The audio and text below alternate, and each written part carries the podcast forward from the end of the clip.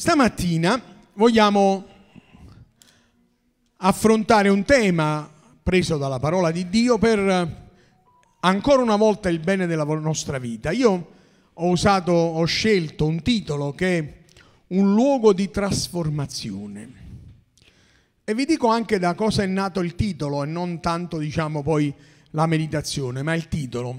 Ieri abbiamo ascoltato una meditazione su un testo ben conosciuto del libro del profeta Geremia che descrive il momento nel quale il Signore manda questo profeta nella casa di un vasaio a vedere il lavoro che quell'uomo sta facendo e di come quel vaso che si guasta in realtà nelle mani del Signore diventa un'opera d'arte, un po' come qualche volta abbiamo meditato le tecniche giapponesi per riparare i vasi rotti, no? il kintsugi, che da un vaso rotto si trasformano nel, proprio nel ripararlo in un'opera d'arte unica e straordinaria. E ho pensato fermamente, il pensiero che mi veniva nella mente, la parola che rimbalzava nel mio cuore, è che la Chiesa, intesa non come luogo fisico, ma luogo di incontro tra le persone, è la casa del vasaio. È il luogo dove le vite devono, non possono, devono essere trasformate. L'obiettivo che noi abbiamo comune, che ci accomuna, è quello di un cambiamento, che lo, noi desideriamo, cerchiamo, vogliamo, lavoriamo, aspiriamo, desideriamo che accada nella nostra vita. E la Chiesa, ripeto, intesa non tanto come luogo fisico, anche se poi ha bisogno di un luogo fisico nel quale ritrovarsi, è un'opportunità, un incontro per il cambiamento. E io prego il Signore sempre, ve lo dirò, lo dico, lo dirò ancora, che ognuno di noi quando si esamina sta verificando, possa verificare che nella propria vita ci sono stati dei cambiamenti, ovviamente in positivo, perché il Signore ha cominciato e porta avanti un lavoro straordinario nella nostra vita. Leggeremo i primi cinque versi del capitolo 12 della lettera di Paolo ai Romani e da lì con l'aiuto del Signore parleremo di questo luogo e di questa necessità e modalità per vedere una trasformazione ulteriore nella nostra vita. Vi esorto dunque, fratelli, per la misericordia di Dio, a presentare i vostri corpi in sacrificio vivente, santo, gradito a Dio questo è il vostro culto spirituale. Non conformatevi a questo mondo, ma siate trasformati mediante il rinnovamento della vostra, vostra mente, affinché conosciate per esperienza quale sia la volontà di Dio, la buona, gradita e perfetta volontà. Per la grazia che mi è stata concessa, dico quindi a ciascuno di voi che non abbia di sé un concetto più alto di quello che deve avere ma abbia di sé un concetto sobrio, secondo la misura di fede che Dio ha assegnato a ciascuno. Poiché come in un solo corpo abbiamo molte membra e tutte le membra non hanno una medesima funzione, così noi che siamo molti siamo un solo corpo in Cristo e individualmente siamo membra l'uno dell'altro. Amen, gloria a Dio. E questo testo ha una particolarità, perché associa con una certa costanza due aspetti che possono sembrare in contrapposizione. Parla di corpi, una cosa molto fisica, molto concreta, e di culto spirituale. Parla di doni dello spirito e parla di ognuno di noi di una mente trasformata, dandoci questa associazione profonda tra la spiritualità che è l'opera che Dio compie nella nostra vita più profonda, e l'evidenza di quest'opera sulla parte più esterna della nostra vita.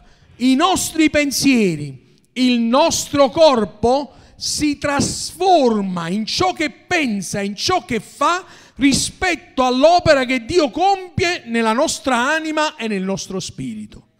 Non c'è una contrapposizione e una separazione tra la vita fisica e quella spirituale, tra un'idea di spirito e un'idea di vita quotidiana che sono separate tra loro. in realtà la nostra spiritualità è grandemente legata a quello che noi siamo, quello che facciamo e quello che pensiamo. È così, fratelli. Le nostre scelte indicheranno quanto siamo spirituali. I nostri desideri indicheranno quanto siamo spirituali. I nostri sentimenti indicheranno quanto siamo spirituali. Le cose che ci piacciono e le cose che facciamo, non che ci dicono di fare o che ci impongono di, poi ci arriviamo a questo, sono il segnale di quanto veramente il nostro spirito e la nostra mente sono stati trasformati. E il nostro desiderio è che questa trasformazione che Dio ha cominciato, grazie Daniele, che Dio ha cominciato, grazie per gli altri pochi che si fidano pure, il Signore ha cominciato, io lo dico con fiducia, è una trasformazione che continua e costantemente agisce. È evidente, è, come devo dire, eh, è provato scientificamente con degli esperimenti che partono sin dagli anni 50, gli anni 60, che siamo tutti persone tendenzialmente portate, tendenzialmente, ad uniformar, uniformarci alla maggioranza tendenzialmente. Cioè siamo portati più facilmente per tanti motivi. Uno può essere un motivo nel quale uno può pensare se tanti la pensano così, probabilmente è giusto così.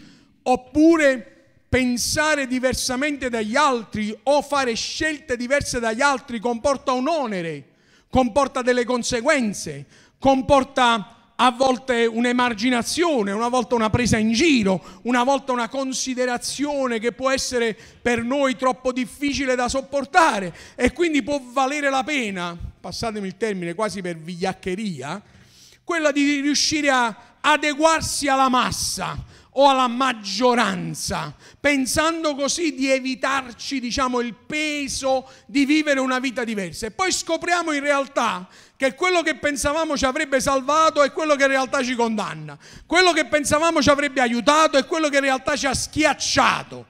E scopriamo invece che la nostra unicità come figli di Dio, che hanno una vita che Dio ha pensato per loro, scopriamo la nostra vera identità che ci trasforma in ciò che Dio ha pensato per la nostra vita.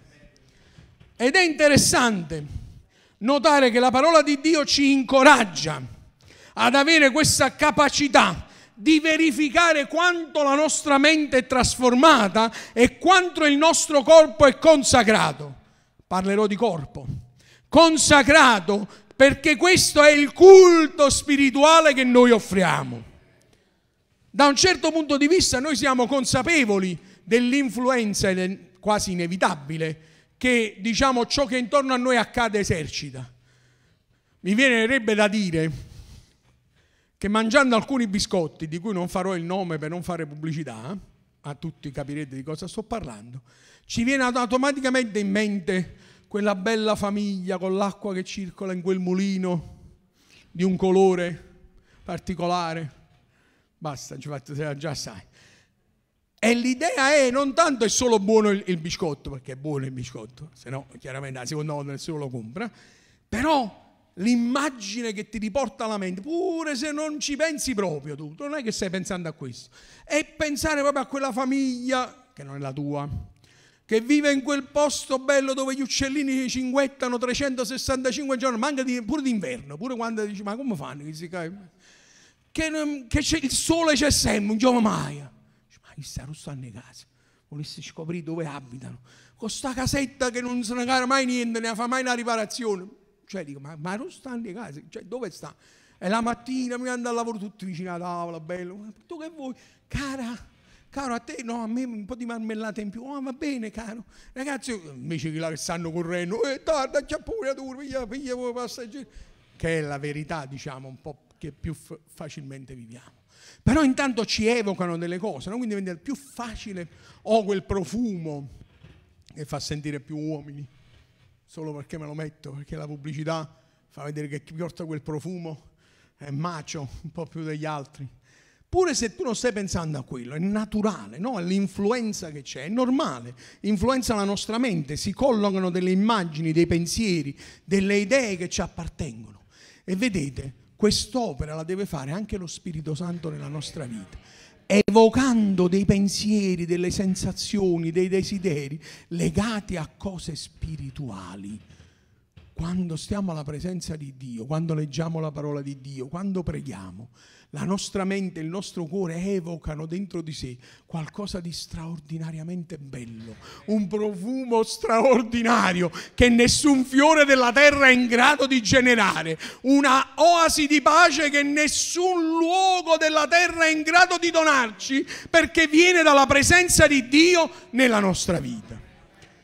Perciò siate trasformati mediante il rinnovamento della vostra mente. E voglio considerare le due strade, e ritornando all'immagine che ho usato all'inizio, le due mani che nella casa del vasaio tengono l'argilla. Qualche volta questa può essere l'immagine di Gesù, dello Spirito Santo, ed è corretto, che lavorano la nostra materia per trasformarla. Io la voglio vedere anche così però, come se da una mano c'è l'opera dello Spirito Santo e di Cristo Gesù che ci lavora, lasciatemi dire che dall'altra mano c'è la comunità che interviene in questo lavoro. E lo evinco da questo testo, che è un testo che mette le due cose insieme. E spesso e volentieri, lo esamineremo un pochino meglio, apposta il diavolo o le circostanze ci fanno credere che una di queste due cose può non essere necessaria e ci trova delle vie alternative a quest'opera che invece non è possibile compiere se non come Dio l'ha pensata. Dio ha pensato all'opera dello Spirito Santo e di Cristo Gesù nella nostra vita, un'opera straordinaria, e ha pensato alla Chiesa, alla comunità dei credenti, perché quest'opera possa avanzare e compiersi pienamente. Infatti la prima strada, la prima mano, lasciatemela dire così, è la mano, diciamo, dello Spirito Santo e di Cristo che opera nella nostra vita. Paolo scriverà nella lettera ai Corinti, noi tutti a viso scoperto, contemplando come in uno specchio la gloria del Signore, siamo trasformati, è lo stesso termine, nella sua stessa immagine, di gloria in gloria, secondo l'azione del Signore che è lo Spirito. Ed è interessante questa idea, perché non è una strada etica solamente, non è la strada dei bastian contrario che stanno sempre contro tutto e contro tutti. A volte pensiamo che sia questo andare controcorrente, quelli che stanno sempre contro. Oggi è pure un po' di moda, andare sempre contro. Qualche volta è anche facile, perché purtroppo è facile andare contro qualcosa che non va. Però non è questo a volte noi cristiani ci trasformiamo nei bastian contrari che stanno sempre contro, che hanno se- diventare, come devo dire, tras- eh, anticonformisti, come se sempre dietro ogni cosa dobbiamo andare a vedere quello che non va e a dare la nostra opinione su quello che non è. In realtà la parola di Dio sta dicendo un'altra cosa, che la trasformazione di cui abbiamo bisogno è una trasformazione che deve essere dentro l'anima nostra e che ci mette in una strada completamente diversa da quella che gli altri pensano di percorrere. Gloria al nome del Signore. È determinante che sia spirituale la nostra trasformazione. Trasformazione che avviene nella parola predicata e condivisa, trasformazione che avviene nella parola condivisa in comunità,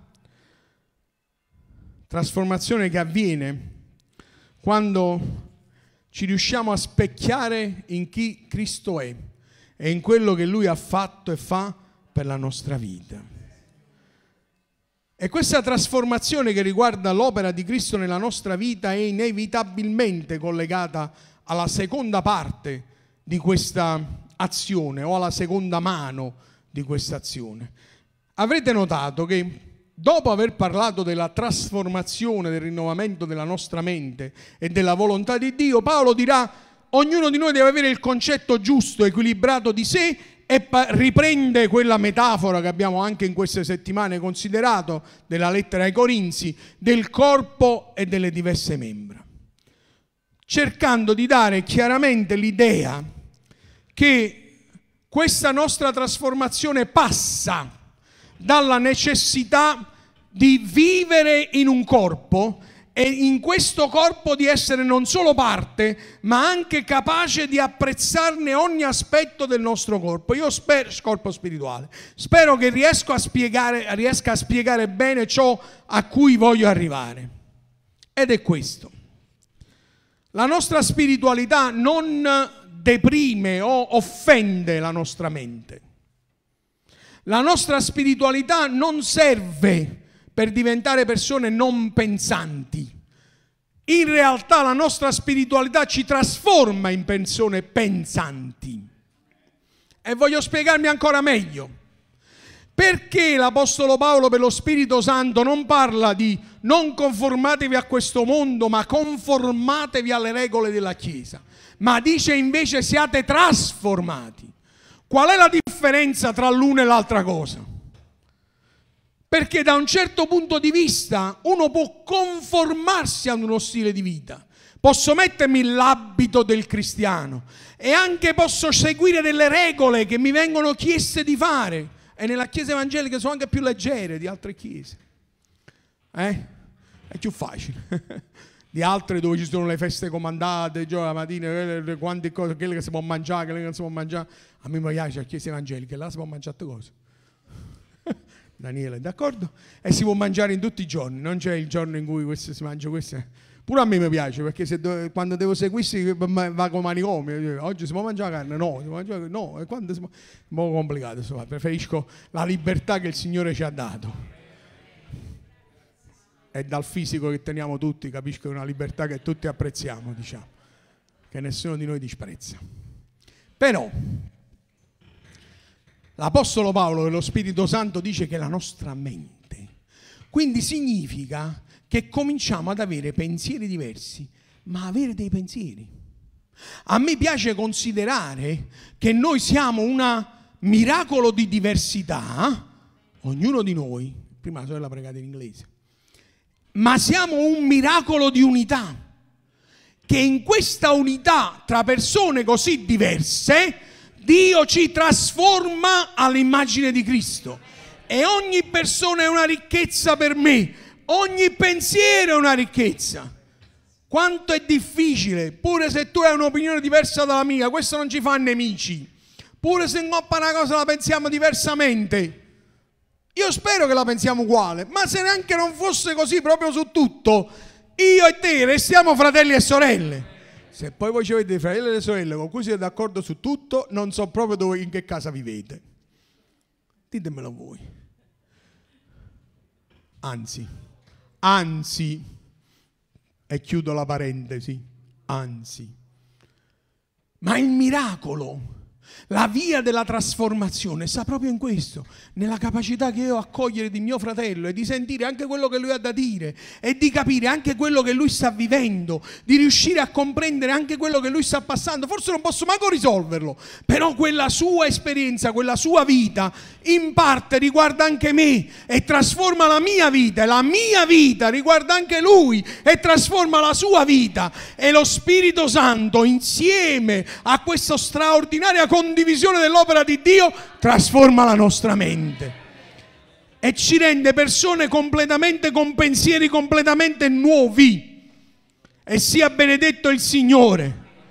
E io spero e prego, e questo è il lavoro più difficile, di riuscire a lavorare per dei credenti pensanti, ma trasformati dalla grazia di Dio. Qualche volta, diciamo, come devo dire, è accomodante un cristianesimo legalista. Per quanto può sembrare difficile da seguire, è in realtà un'opportunità che evita di pensare. Se io vi dicessi il decalogo della settimana, cosa dovete fare dal lunedì alla domenica, forse a qualcuno non piacerà.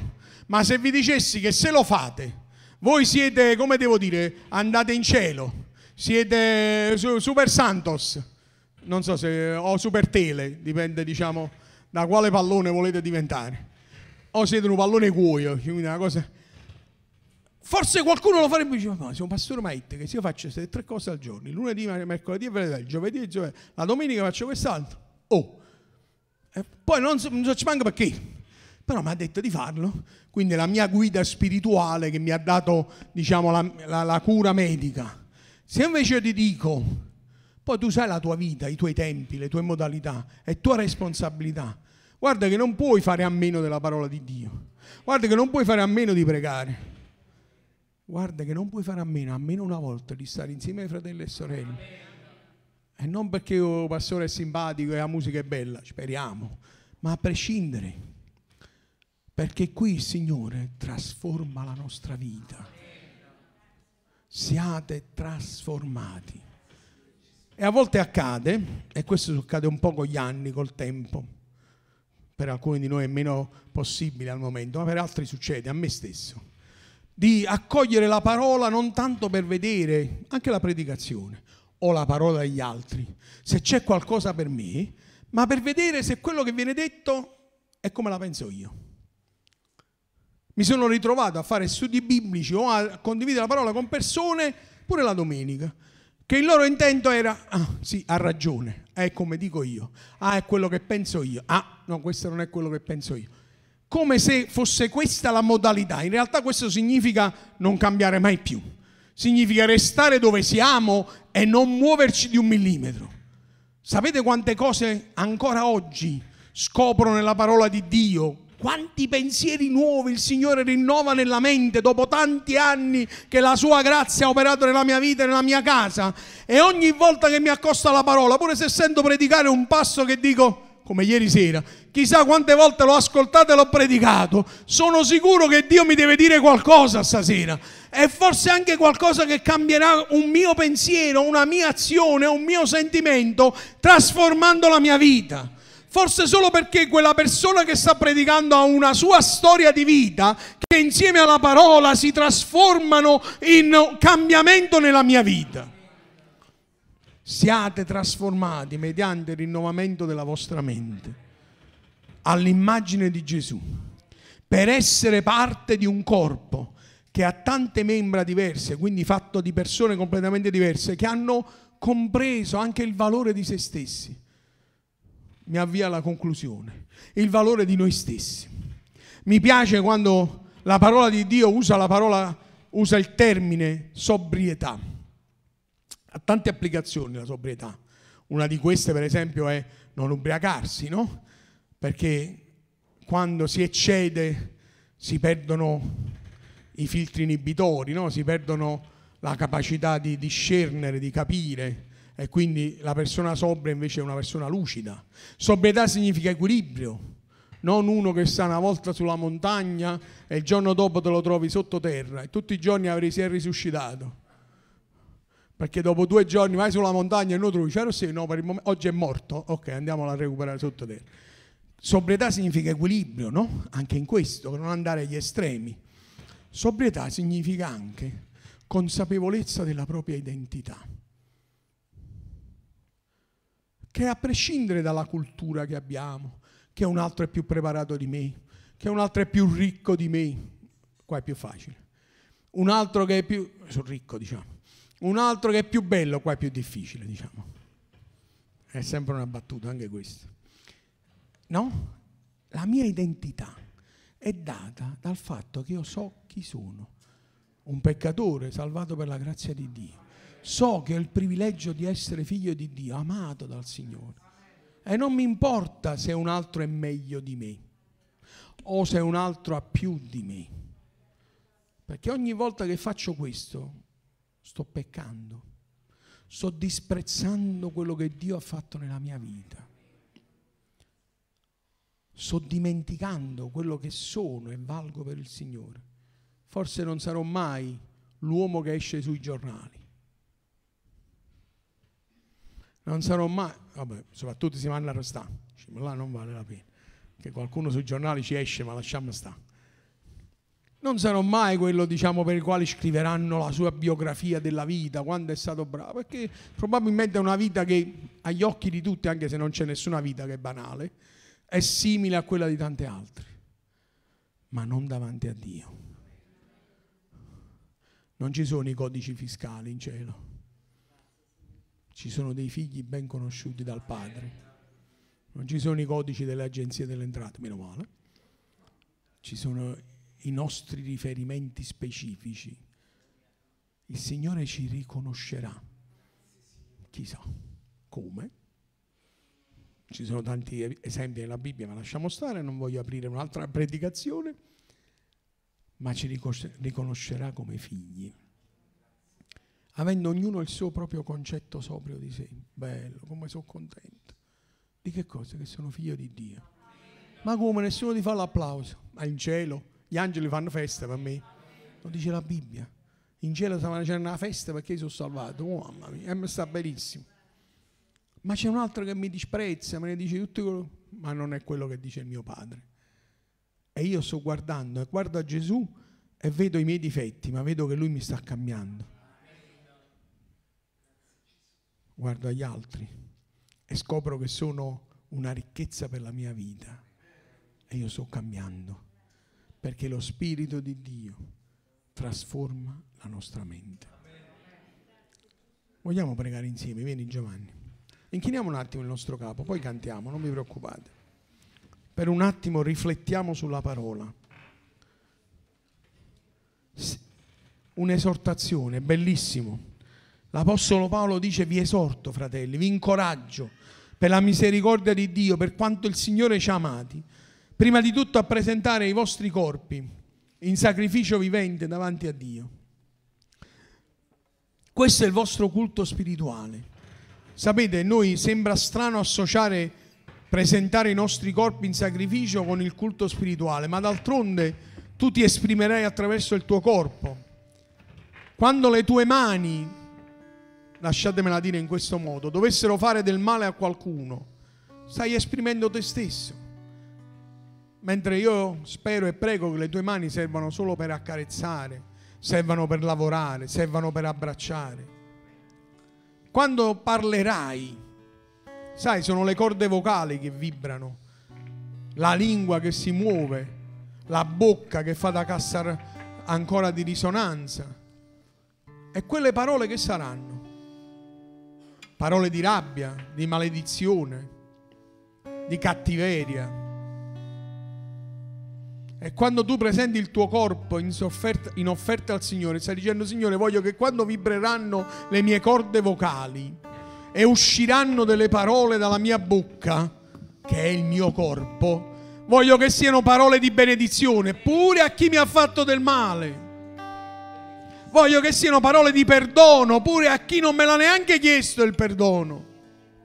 Quando le mie mani si apriranno, voglio che siano per abbracciare, per amare, per perdonare, per far sentire il calore a qualcuno il cui cuore non è riscaldato. Quando i miei piedi mi guideranno, voglio che mi facciano ritrovare in posti dove io posso onorarti e non disonorarti. Ti prego, Signore. Questo è il nostro culto spirituale e trasforma la nostra mente, perché saranno i nostri pensieri a guidare le nostre azioni, saranno i nostri pensieri e trasforma la nostra mente rendendoci capaci anche di andare oltre. Andare oltre un conformismo che non è né quello del mondo né quello della religione. Un conformismo che non è aderire a delle regole né quelle che la società ci vuole imporre, e dei pensieri che la società ci vuole imporre, né delle regole religiose che dovrebbero migliorare la nostra vita. Certamente possiamo diventare brave persone, fare cose buone, ma non sarà questo a trasformare la nostra vita. È l'azione della parola di Dio per la potenza dello Spirito Santo. E lasciamelo dire ancora. È l'azione della parola di Dio per la potenza dello Spirito Santo condivisa con la mia comunità. Sento che è importante questo. al di là di tutti i video che possiamo vedere sui social, i podcast che possiamo sentire, di tutte le belle parole che possiamo trovare in giro, oggi abbondano. Non sarà quello. Ci vuole la presenza di Dio, Cristo Gesù per lo Spirito Santo, ma ci vuole una famiglia nella quale specchiarci l'uno con l'altro e insieme specchiarci in Cristo. Mettermi a fianco a un fratello, a una sorella e insieme guardare a Gesù. E guardarci l'un l'altro e dire gloria a Dio. Perché fratello, sorella, sei una ricchezza per me. Lo so, forse non ci vestiamo allo stesso modo, non abbiamo gli stessi gusti in fatto di abiti o di scarpe. E che mi importa? Io e te siamo l'espressione della misericordia e della grazia di Dio per essere trasformati. Signore, ti prego, trasformaci. Che abbiamo, possiamo avere un cuore trasformato, una mente rinnovata, dei gusti nuovi, Signore, che ci faranno odiare le cose che ci uccidono e fanno il male e ci faranno amare la tua volontà, che è il bene per la nostra vita.